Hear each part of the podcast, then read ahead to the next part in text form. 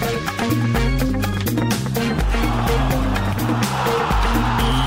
pronto para conhecermos outras histórias do desporto, hoje com o jornalista da Rádio Observador, o João Gama. Olá, João, bem-vindo.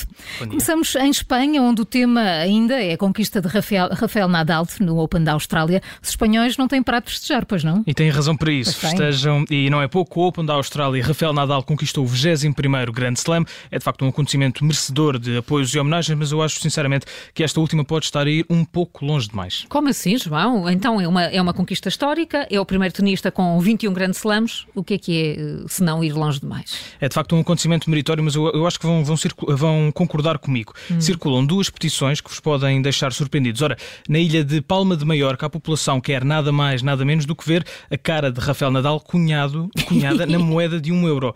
Mas não se ficam por aqui. A segunda petição propõe que, tal como aconteceu com Cristiano Ronaldo, que a porta de entrada na região se passe a chamar Aeroporto Internacional de Rafael Nadal. Pois, assim sente, se calhar isto já. eh, achas, que é, achas que é demais? Nós, não sei, nós temos também. nisso.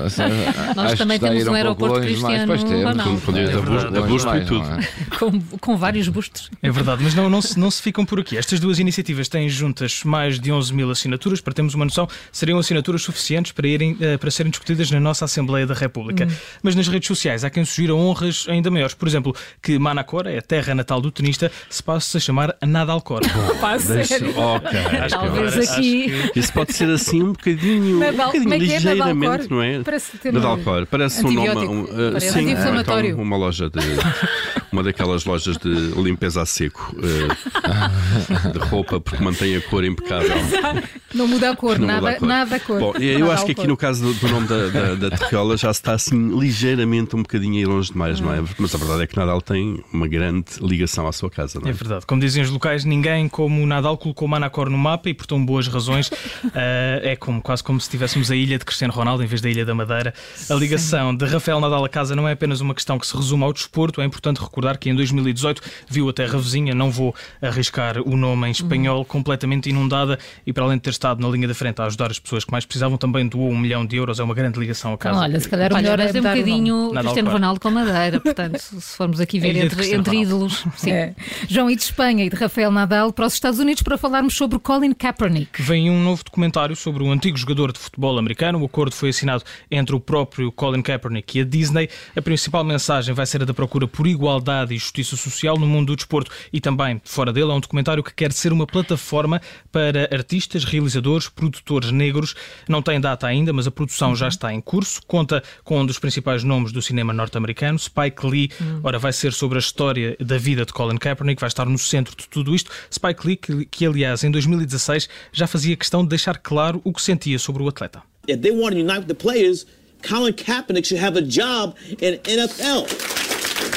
So it, it's, it's, it's hypocritical for them to say we're all united, but we're forgetting the reason why this whole thing started. A polémica já é antiga. Aqui Spike Lee dizia que Colin Kaepernick merecia de facto um lugar na NFL.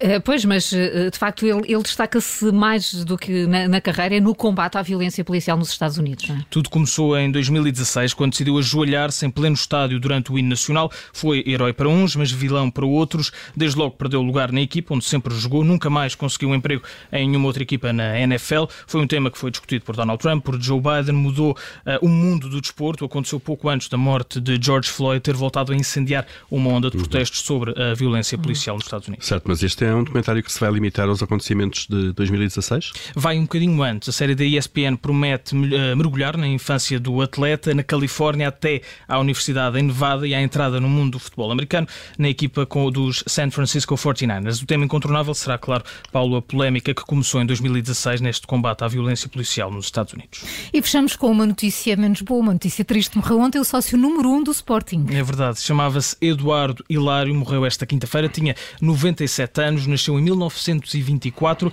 e tornou-se sócio em 1926, tinha menos de dois anos na- de, de- de idade na altura. Fazendo as contas, são muitos anos de leão ao peito. não Qualquer é? coisa como 95, sim.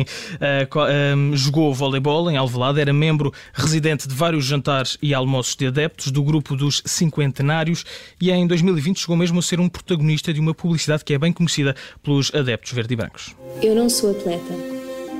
Eu não sou criança. Não sou sócio número um. Eu não sou capitão. Eu não sou mister. Eu Eu. Eu. Eu. sou Sporting. Sou Sporting. Eu sou Sporting. Eu sou Sporting. Eu sou Sporting. João, olha, eu não sou sportingista e lembro-me bem deste anúncio. E dá para ver quem é que tem a voz de, de- de- de sócio de há 95 Sócio anos. número um. Exatamente. Bom. Exatamente. Aqui aparece ao lado de nomes bem conhecidos pelos adeptos sportinguistas, Sebastião Coates, Patrícia Mamona e Nuno Dias. Eduardo Hilário morreu ontem, tinha 97 anos. E assim chegamos ao fim das outras histórias do desporto hoje com o João Gama. Se não apanhou tudo desde o início, vale muito a pena ouvir em podcast. Fica disponível dentro de minutos. Obrigada, João. Bom fim de semana. Bom fim de semana.